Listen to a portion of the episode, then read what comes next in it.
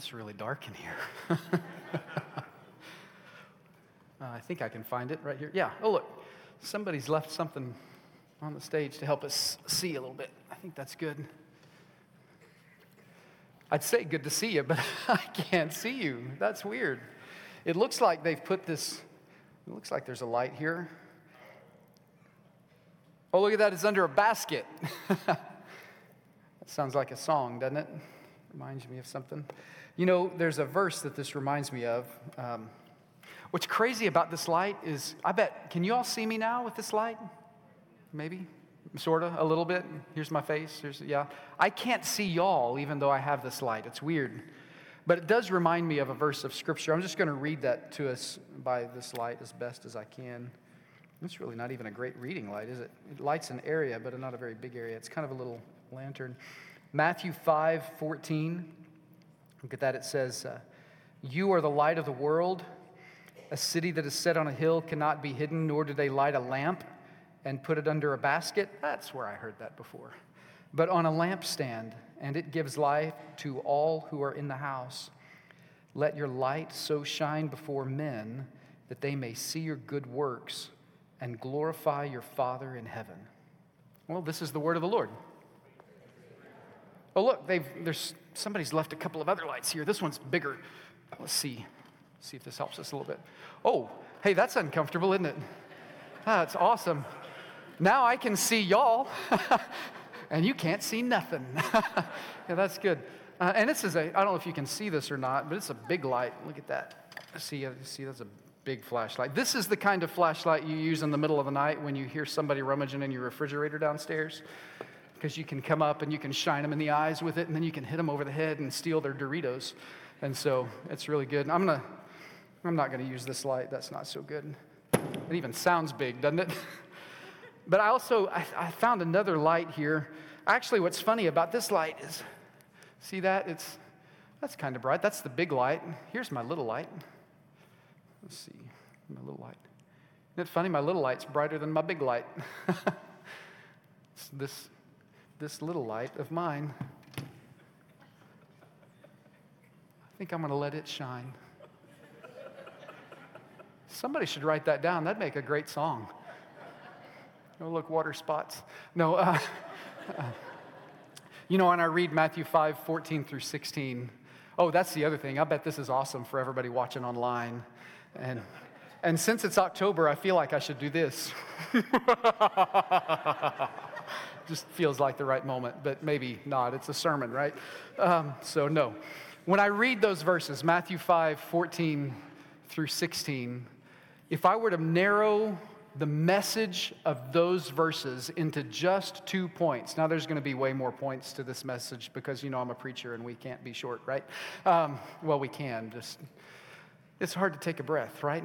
Um, but uh, if I were to narrow that passage of Scripture down into two short points, I would say this. The first point in Matthew 5 14 is to let your light shine bright. Therefore, let your light so shine before men that they may see your good works and glorify your Father who is in heaven.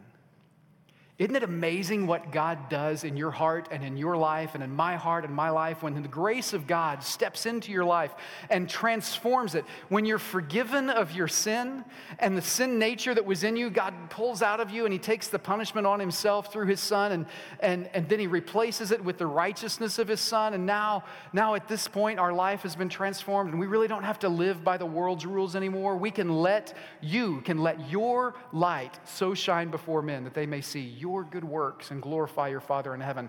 Let your light shine bright. That would be the first and biggest point for that passage of Scripture. But there's something else I think we ought to realize. When we're talking about how light can be used, we ought to realize that sometimes it's not enough to let your light shine bright. I mean, I've already demonstrated. I've got three lights up here. There's this one that's kind of the lantern. I can see, or you could see me a little bit with it. I couldn't really see you. Then there's the big flashlight, the kind you can hit somebody over the head with. And again, I could shine it right in your eyes and just hurt you. And then there's this little light, which is a lot brighter than my, my bigger light. And I can use it well and I can direct it specific places. And I think what it tells me is light is awesome, light is wonderful, and I want light to, to be seen.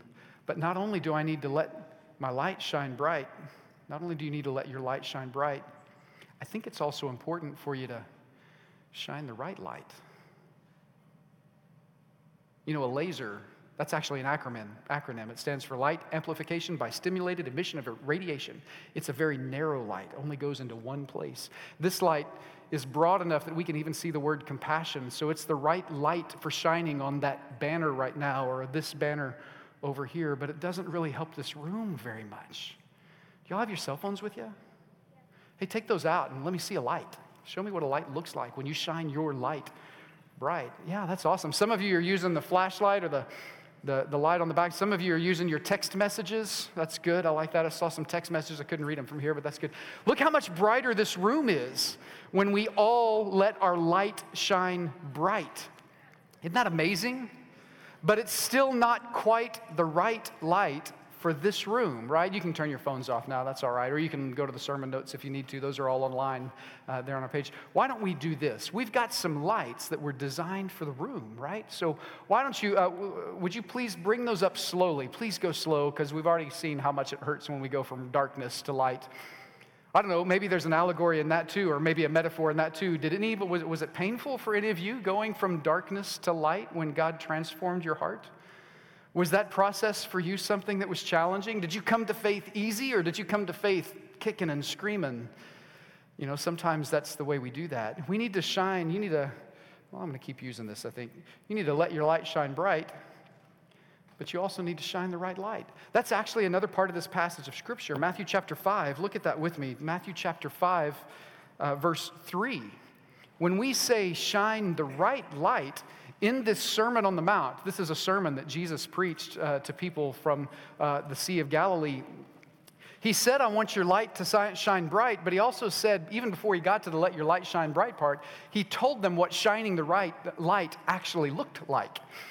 Uh, that's a tang tungler if you've ever heard one, right? He, not only did he say shine the right light, uh, he showed you what that look, light looked like in Matthew chapter 5, beginning in verse 3. Look at this. When you shine the right light, here's what the right light in the life of a believer really looks like. Blessed are the poor in spirit that's a light to be poor in spirit, for theirs is the kingdom of heaven. It doesn't mean you walk around all bowed up and big and let me just show you how good I am and you're just so arrogant. You know, no, you're poor in spirit. It doesn't mean that you think lowly of yourself. It just means it just means that when you walk into a room, you've come to use who you are and what you have for the benefit of others. Blessed are the poor in spirit, for theirs is the kingdom of heaven. Blessed are those who mourn, for they shall be comforted.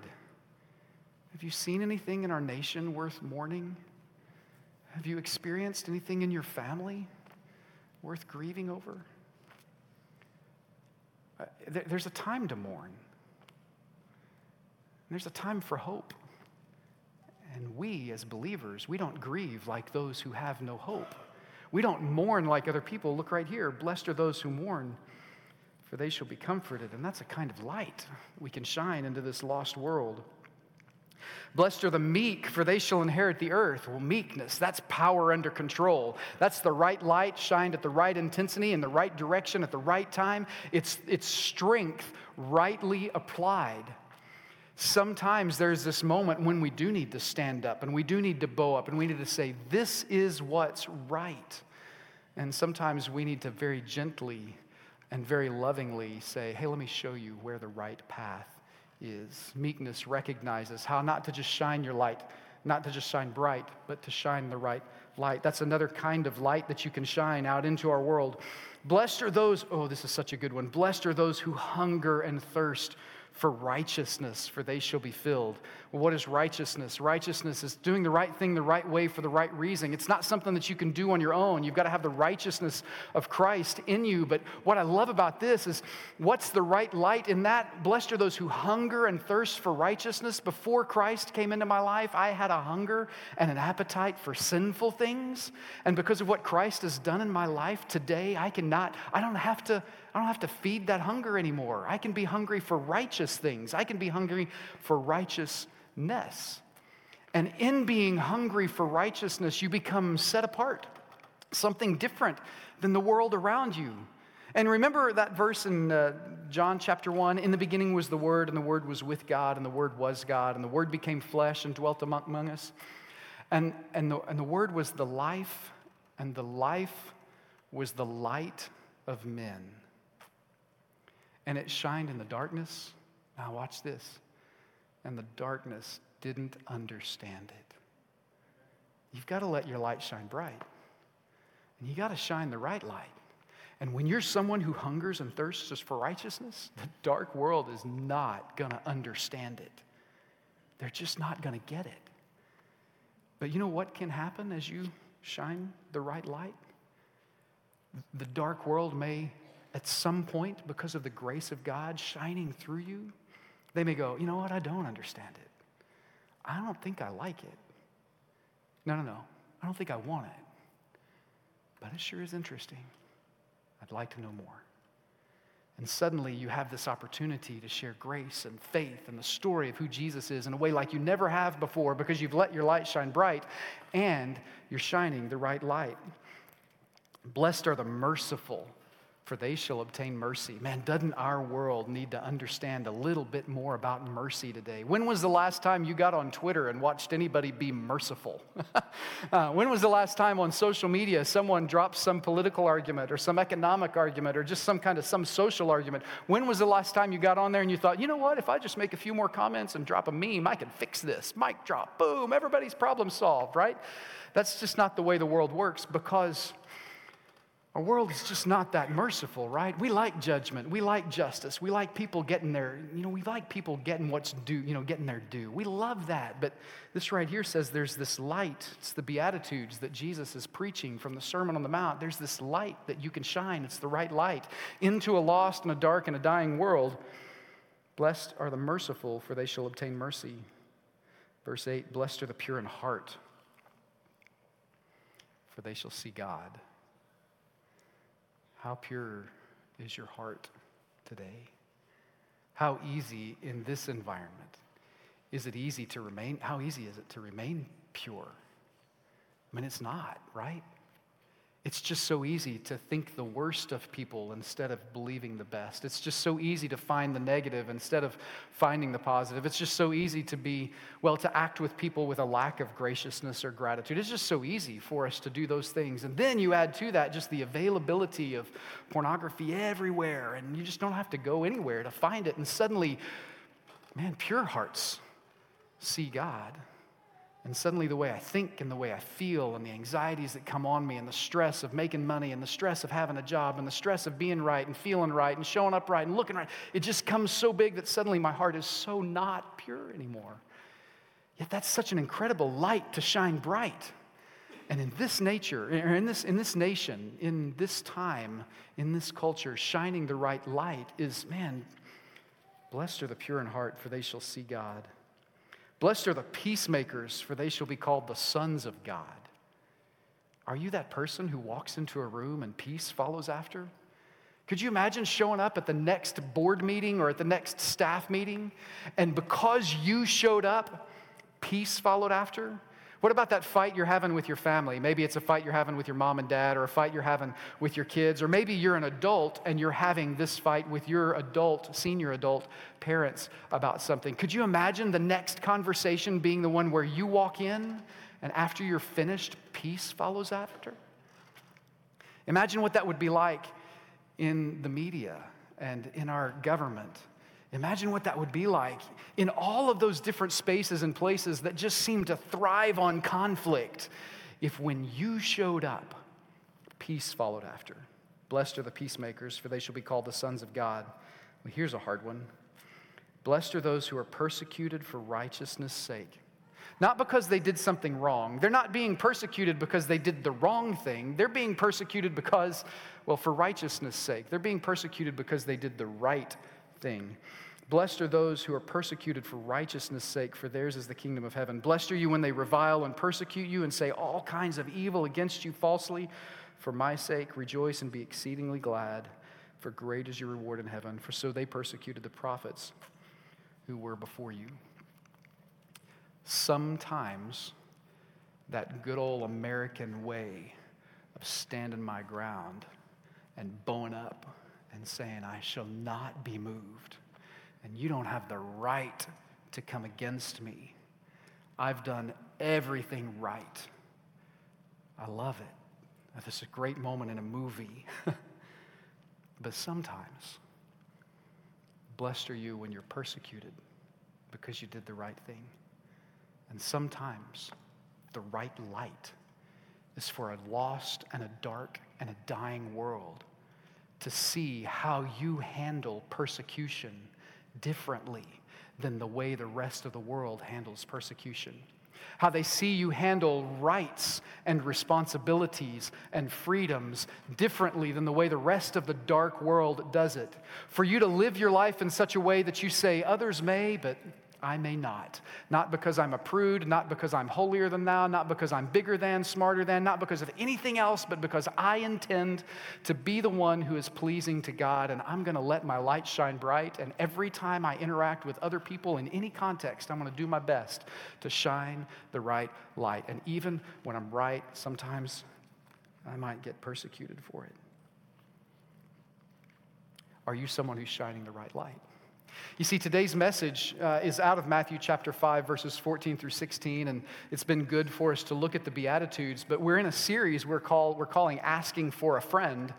And the question that we need to answer today, we've received questions from people in the community and people in our church, and the question we need to answer today, in my opinion, is a great question, but it's also a complicated question. And so I want us to be careful how we answer it because I want to answer it scripturally. Yet, in order to answer it scripturally, sometimes you have to build a foundation that begins outside of Scripture and, well, not begins, but continues outside of Scripture and then, and then, and then allow the Scripture to speak into that. And so the question is this, and it's such a good question. We received it in a variety of ways, but here's the question Is it right for Christians to use government? to impose their moral values on others? That's, you see why I called it a complicated question, right? What a great question that is. Is it right for Christians to use government to impose their moral values on others? I just want that to settle for just a second. I'm going to read the question one more time because I want you to think about that before I start providing an answer that is both practical and biblical. I want, I want you to think about that for a second. Is it right for Christians to use government to impose their moral values on others? Well, before I get into the scripture, the scriptural answer to that, there's some practical things that maybe I need to remind us of that just have to do with a little bit. So maybe it might feel a little bit like government class, maybe American Civics 101 for just a moment. And so we're going to be deeper in scripture here in just a second, but I want to remind us of some things about our American citizenship and what it means to be this great experiment we call America. I, I want to read that question again, um, and when I do, I'm just going to leave the word Christian out of it and just leave a blank right there and see, uh, just based on your knee jerk reaction to, to the question, when I ask the question, you may have had a knee jerk reaction in, in answer to the question is it right for Christians to use government to impose their moral values on others? I'm going to read it one more time and, and think about what your knee jerk reaction was, but this time I'm going to take the word Christian out of it and just leave a blank. And maybe you could fill in that blank with any demographic. Is it right for short people? Is it right for tall people? Is it right for rich people, young people, old people? Is it right for people of this ethnicity or that ethnicity, this gender or that gender? Fill in the blank however you want and see if your knee jerk reaction to the answer to the question is influenced by it at all. Is it right for fill in the blank to use government to impose their moral values on others? You see, I think that's such an important question for us to ask. It's actually related to another question that we received Is it possible for me to honor my nation? Can I honor the nation in which I live and at the same time be honest about the shortcomings and failings of my nation? That's another way to ask. Uh, sim- it's a similar question. And, and I just want to say right now to those of you who have and will and, and are and, and have been affected by uh, uh, families that have served in the armed forces, I am so thankful for our first line responders and, and frontline responders. I'm so thankful for the men and women who have sacrificed and served and their families. I'm so thankful for each and every one of you, for our veterans, and for the fact that some people in our history, many people actually in our history, have given, it's my favorite Lincoln quote, it's the, they've given their last full measure of devotion for the sake of this American lifestyle that we have. I am so, so thankful for you. And I am so honored and proud and grateful for this nation that God has allowed me to live in. And so I am so thankful for where I live, and I want to honor this nation. And at the same time, I can be honest about our faults and our failures. I can be honest enough about our faults and our failures that I can insert myself into the process at some level, just like you can to help overcome those fears, those faults, and those failures, to keep influencing this generation to move forward in a direction that makes sense and that is helpful. And remember, I said it's complicated topic today. Can we, is it right for Christians to use government to impose their moral values on others? I, I want to tell you that today I'm, I may tell you how to vote but it's not going to be about Republican or Democrat. And it's not going to be about yes to this or no to that. It's going to be a framework that helps us see scripturally who we are as believers in light of who we are as citizens of a nation. I do think we can honor our nation and honor our government and at the same time be honest about those things that have tripped us up in the past. And so when I step into that idea of a little bit of a civics lesson, there's just some things about America as a whole that I need to remind us of.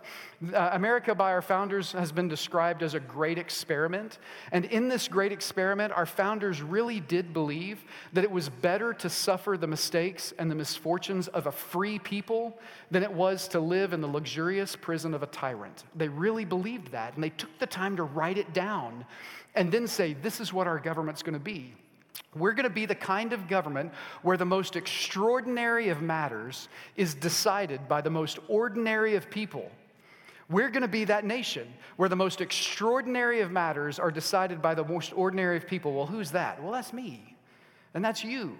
And how do we get to decide those things? Well, we get to decide those things through our vote through the way that we vote. So, the, one of the things you'll hear me say today over and over again is I hope you vote. If you're not old enough to vote yet, when you're old enough, go vote. Get registered and go vote. If you are in the room and you're old enough to vote, vote in every election on everything. I'm not going to tell you how to vote right now, but go, go vote. I need, you to, I need you to do that. I think that's your responsibility as an American citizen to go vote. If you're from Chicago, vote early, vote often, maybe even after you've passed away for a few years. Vote, vote, vote like that. That'd be great. No, don't do that. That's a bad way to vote. Don't, don't do that. That's not, that's not good.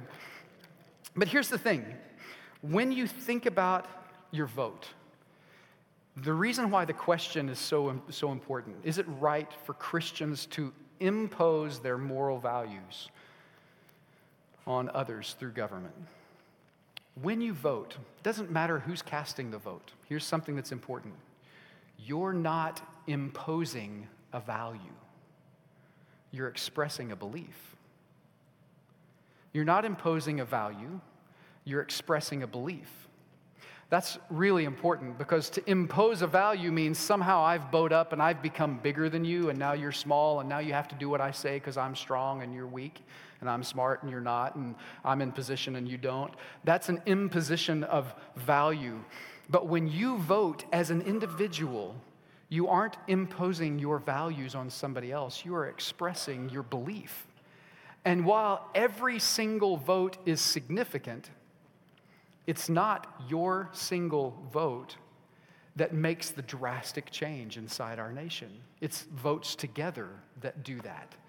So, is it right for us to impose our Christian values using government? Well, when you vote, you're not imposing a value, you're expressing a belief. And and I think as Americans, what that really means is that it's our responsibility as citizens to vote our conscience. We fail as not, not as a Christian. You can take our Christianity out of it. We're going to set this onto the side for just a moment. We're going to come back to that because it's the most important part and it's critical. But, but when you vote as a citizen, it's your responsibility to vote your conscience and not anybody else's. It's your responsibility as a citizen to vote your beliefs and not anyone else's. And, and when someone uses the argument, well, who are you to cast a vote for anything because of what you believe? Well, those are arguments we've heard in history before, right? Because you're not the right color, you shouldn't get to vote, or you shouldn't vote the, this way. Because you're not the right gender, you shouldn't get to vote, or you should vote this other way. We've heard that argument before. Why would we accept that argument in any other form? We've tried as a nation to overcome that, and we keep trying to overcome that. And the only way we'll ever o- overcome that is if you, as a citizen, value your vote enough to vote your conscience and not to hand it away to someone else simply because they don't like the way you think. Isn't that really what every election is about? I think this, you think that. You're going to vote what you think, I'm going to vote what I think. What does it matter? Well, it does, where my think comes from. It absolutely matters.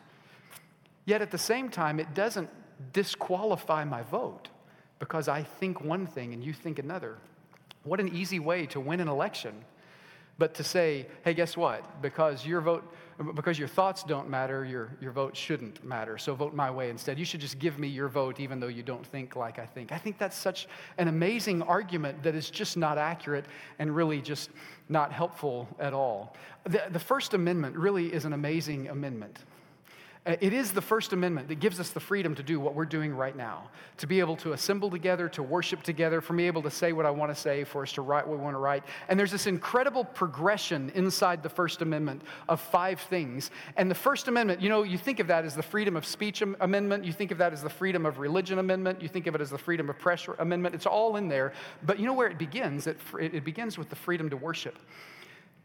Another way to say that is the freedom to believe what you want to believe. And then that becomes the freedom to say what you want to say, which is then defended as the freedom to write what you want to write. And that becomes the freedom to assemble with the people you want to assemble with. And it ends with the, well, because you've believe it, you've said it, you've written it, you've assembled it, now you can petition the government to change it. That First Amendment is such a brilliantly conceived idea and it all found, it's all founded on the very first idea that everyone has the right to believe what they want to believe.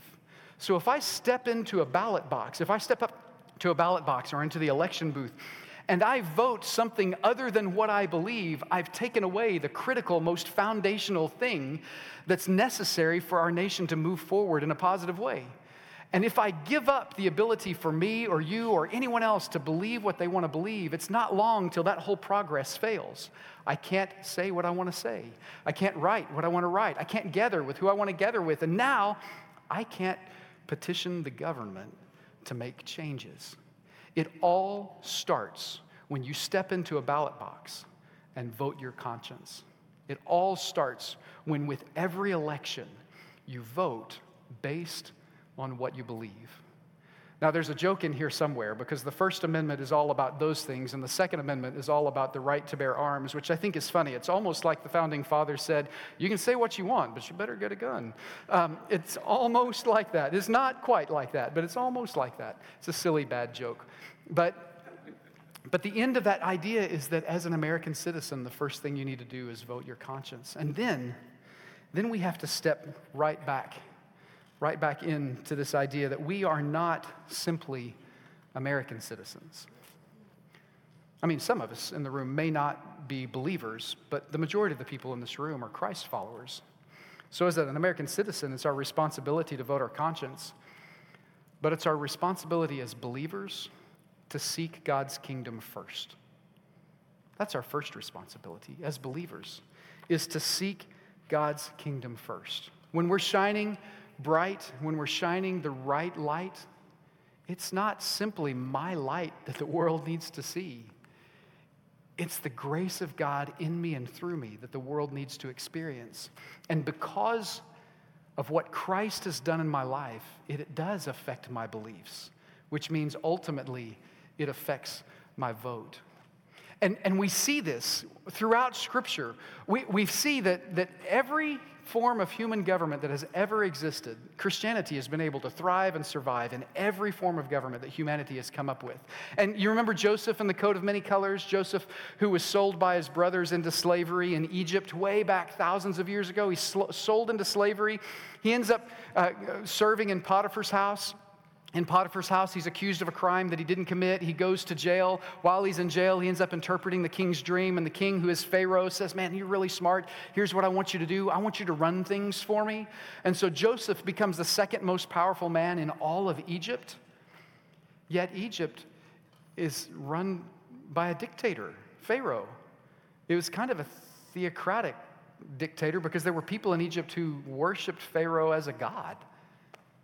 And here's Joseph faithfully serving God and faithfully serving within a government that's opposed to his God. And then you get further in Scripture, you see it happen over and over and over again. You get Daniel, Shadrach, Meshach, and Abednego. They're, in, they're taken captive and hostage uh, as children of Israel. They're taken hostage by Babylon. When the Bible, when God wants to point to the worst of the worst, He doesn't point to Nazi Germany as the worst of the worst. He points to the kingdom of Babylon as the worst of the worst. When He wants to talk about the Antichrist and the things that are the worst, He points to Babylon. And Daniel, Shadrach, Meshach, and Abednego, they rise to prominence and influence in this nation that's, that's completely opposed to everything that has to do with, with God or, or Christianity or Judaism or, or anything like that. Daniel, at one point, becomes the third most influential person in Babylon. And he did that while being faithful to his God and faithful within the nation that God had him. I think you can do that too. Now, remember that blessed are those who are persecuted for righteousness' sake. You remember the stories of Daniel, Shadrach, Meshach, and Abednego. They were all persecuted. Remember Shadrach, Meshach, and Abednego? They were thrown into the fiery furnace. O king, live forever, but we will not worship you. They didn't bow, they didn't bend, and they didn't burn. And then Daniel, remember, he was thrown in the lion's den because he wouldn't pray, according to the law that said you had to pray to someone other than God, the one true God. So there are these moments when legally we may be in this nation, but legally we may have to suffer for our faith. Why? Well, because I am American and I'm proud to be that. But I'm a citizen of heaven first. Let me show you that. Paul, the Apostle Paul, was one of those men, such an interesting man in the New Testament. Turn to Philippians chapter 3 with me. Philippians chapter 3 is where we're going to be. Paul was a Hellenistic Jew who was also by birth a Roman citizen who had become a Christian. So Judaism was legal. Being a Roman citizen was incredible. Christianity was not legal yet, and they didn't know what to do with it. And what's intriguing about being a Roman citizen is that at that time, a Roman citizen could walk the width and the breadth of all of Rome with safety and security in mind, knowing that they wouldn't be stopped, they wouldn't be attacked, because to attack a single Roman citizen was to attack the entire nation. And the nation of Rome would come down hard on people that came down hard on individual Romans. So Paul carried this Roman citizenship with him. And there are these moments in Paul's life when he's thrown into prison because he's preaching the gospel, which is illegal to do. And they start to, they start to persecute him. They start to, to, uh, to, to whip him or they start to beat him. And at some point, he looks at a Roman soldier and says, Excuse me, is it legal for you to do that to a Roman citizen? Essentially without due process. Is that legal for you to do that? And the Roman citizen, it scared him to death because he knew you can't do that to a Roman citizen. And Paul, in that moment, it was interesting. He didn't use his Roman citizenship to change a law, to try to change a law. He didn't use his Roman citizenship to demand his rights. He recognized that legally Christianity wasn't in the right space or place at the time. But he used his citizenship in that moment to stand in front of individuals and to share the gospel. And he did that not because the rights weren't important, they are.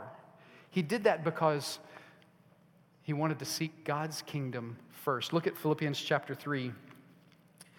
Philippians chapter 3, uh, beginning in verse 17. Brethren, join in following my example, and note those who so walk, as you have us for a pattern. For many walk, of whom I have told you often, and now tell you, even weeping, that they are the enemies of the cross of Christ, whose end is destruction, whose God is their belly, and whose glory is in their shame, who set their mind on earthly things. Verse 20 For our citizenship is in heaven, from which we also eagerly wait for the Savior, the Lord Jesus Christ, who will transform our lowly body that it may be conformed to his glorious body according to the working by which he is able even to subdue all things to himself. Paul said, I'm a Roman citizen. but I'm a citizen of heaven first. And that's who you are. And that's who I am. It's a word that Chris uses all the time. It's one of those words that we celebrate. We are ambassadors for Christ, no matter what nation we're in on this earth. As believers, we are ambassadors for Christ. What does it mean to be an ambassador? An ambassador is someone who changes their location, they leave the country that is their home in order to go to another country to represent their country well, to represent their king well, to represent their ruler well. We are ambassadors. That's what Corinthians calls us. It says that you and I, as followers of Christ, we are ambassadors for Christ, and we've been called to this place and this time and this generation as citizens from heaven, ambassadors here to demonstrate the righteousness, the love, the mercy, the passion, the justice, all of those things of who God is. We need to let our light shine bright, and we need to shine the right light because we're citizens of heaven first. We need to seek his kingdom first. I wrote this down because I wanted to say it in a very specific way. So I'm just going to read it to you. And I want you to understand that there's more behind this than just what I'm going to have time to unpack today. But when I say we seek God's kingdom first as a people, when I say we should vote our conscience, that's our responsibility as a citizen, and then our responsibility as a believer is to seek God's kingdom first to some degree, this is what this looks like in our nation. It's not all that it looks like, there's far more to it than what I'm about to say. But I'm, I'm going to say it like this What makes a nation Christian is not the laws we pass, but the people who fill that nation with faithful obedience to Christ. The goal is not a Christian nationalism that uses the force of government to enact religious ideals on everyone, but a nation filled with Christians who, by law, may have the freedom to sin, but by grace willingly choose not to, who use their vote to influence a nation to do justly, to love mercy, as they individually and personally walk humbly with, with God. And as we do that together, our individual votes don't impose any value on anyone, but they absolutely allow us to express our belief in a way, well, Proverbs says it like this righteousness. Righteousness exalts a nation. And so, why not you, as an individual, go live the righteousness that God has given you? And when you step into the ballot box, when you step into the election booth, Express the righteousness that God has given you. Influence this nation to do justly, to love mercy, as you individually walk humbly with God. And see what God might do. Not just through you, but through our laws, through our elected officials, through all those things. Here's the other thing that Paul did with his citizenship. Turn over just a few pages to Philippians chapter 1. Philippians chapter 1 verse 12. Again, he used his citizenship not to change the law, but to influence people. He wanted to share the gospel with the emperor. Philippians chapter 1 verse 12. Paul, uh, Paul's talking, "But I want you to know, brethren, that the things which happened to me have actually turned out for the furtherance of the gospel." He's in prison at this time. So that it has become evident to the whole palace guard and to all the rest that my chains are in Christ. And most of the brethren in the Lord, having become confident by my chains, are much more bold to speak the word without fear. You see, more practically than what I've said just a second ago in relationship to Paul, there's this idea can we use our citizenship the way Paul did? To further the gospel using every legal means even if it means legally suffering for breaking the law, so that we can be faithful to God first. Can you do that? You see, when we say, when we ask that question, is it right for Christians to impose their religious values on others? Well, I think you can take Christianity out of it, and that argument is a weak argument. But when you add Christianity into it, it allows you and I to see something that Jesus did over and over again, and Paul reflected it. Jesus came to rescue sinners. Paul would say, of whom I am the chief. And one person at a time, one individual at a time, he goes to Matthew, the tax collector, and he says, Follow me. And he goes to Simon the zealot, and he says, Follow me. And he goes to Judas Iscariot, Hey, Judas, follow me. Peter, follow me. Rich young ruler, come, come follow me. Mary, Martha, Lazarus, come, come follow me. He stood before kings and paupers, and his message was always the same. His message was you need the grace of God in your life. His message was the kingdom of God, but not in laws and legislature, but in the transformation of the heart through the gospel that Jesus died on the cross and rose from the dead so that you and I can be forgiven. I want to give you two really practical things you can do to live out your faith in this nation. Two really practical things. The first one is I hope you see people. I hope every time you vote, I hope every time you pray, I hope every time you hear these issues and these candidates speak, I hope what you'll see is the people there's, there's absolutely a political gamesmanship being played right now. There's lots of strategy, and, and, and, and there is a space and a place for that battle to be fought. But when you're praying and when you're thinking about how do I influence a, a nation, how do I uh, start locally? I hope you find a way to get to know and pray for individually the people who influence our city, the people who influence our state. There's a Behind, behind every political ad, there's a person. There are, there are people that, that need your prayers, they need your thoughts, they need, they need your influence in their lives. Uh, Warren Lehr is our city manager. He's so approachable and so easy to get to know. I hope you'll pray for him and you'll get to know him. We have members of our church. Michelle Dempster is the director of human resources for the city of Owasso. Brian Dempster is her husband. They both work for the city of Owasso. Uh, Larry Langford's going to play Scrooge at a Christmas carol this year. He works for the city of Owasso. I hope you're praying for them. And I hope every chance you get, you have an opportunity to get to know them because at some point they're going to be asked to make a decision that influences me and you. When I think about our city councilors, our city councilors are elected volunteers. They don't get paid a dime. They meet about every Tuesday to guide and guard the direction of our city. Um, Kelly Lewis is a realtor and our current mayor. Alvin Fruga is a bivocational pastor at Presence Theater Church right here in Owasso. Uh, she, he's one of our city councilors. Doug Bonebrake, he's one of our city councilors. He was a producer for Channel 6. Lyndell Dunn is an accountant and a city councilor. And then Bill Bush, who's a salesman, leads worship right here periodically. One of our city councilors. They're making decisions that guide and guard the direction of our city. Do you know them? See the people behind the issues. Pray for the people behind the issues. Pray for the hearts, and, and that God would guide them with His grace and with His loving kindness and with His mercy. See the people. And then adjust. Adjust the way you think, adjust the way you speak, adjust the way you work, the way you act. Adjust your vote to reflect Scripture because we're citizens of heaven first and citizens here second. I want to invite you to bow your head and close your eyes for just a moment. In just a second, I'm going to sing a song, and it just kind of reflects the heart of the ideas that we've talked about today a little bit. And, and I do want to ask you, uh, as I sing, would you pray?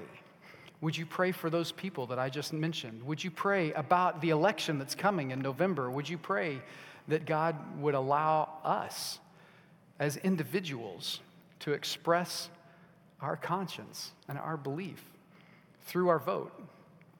Would you ask God to let us be the peacemakers and to shine the right light into our community? Maybe as I pray or as I sing, maybe what needs to happen is you need to come forward to this altar to just pray for our nation and to pray for one another.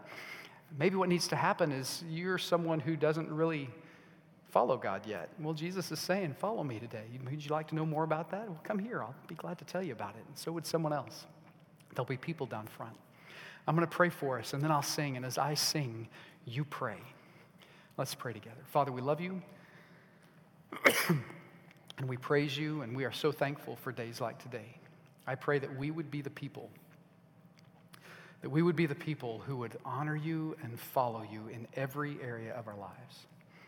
I pray that you would fill this place with your spirit and the fruit of your spirit, that we would, as your people, be ambassadors for who you are, that we would shine our lights bright, and that we would shine the right light. Father, for those who are elected and non elected, for those issues that our nation face, faces, they're hard, they're challenging, and there's lots of opinions. When it's time for us to express ours, may it be in line with yours. Father, we love you and we ask these things in Jesus' name. Amen. Let's stand together, and as we stand, listen to these lyrics and pray along with me.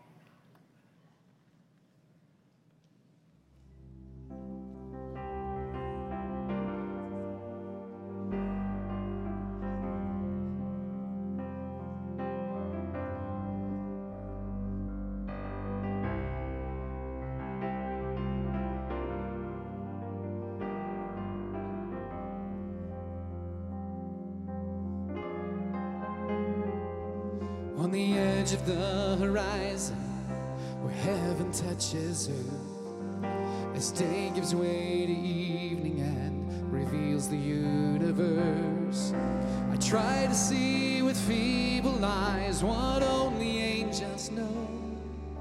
A glimpse of your creation the shadow of your home. And in the sky a reminder of the brilliance of your sun. The image of your beauty reflection of your love. I want to be the moon and reflect the sun. Fill the whole world with your glory and the wonders of your love to change the seas and show the way. To shine your light into the darkness, turn the night into day. So take this heart of stone of mine and ignite it with your grace. I want to be the moon. Thanks for being here today, and I pray that you'll continue to pray about our nation and how we interact in it. Love you guys. Have a great afternoon.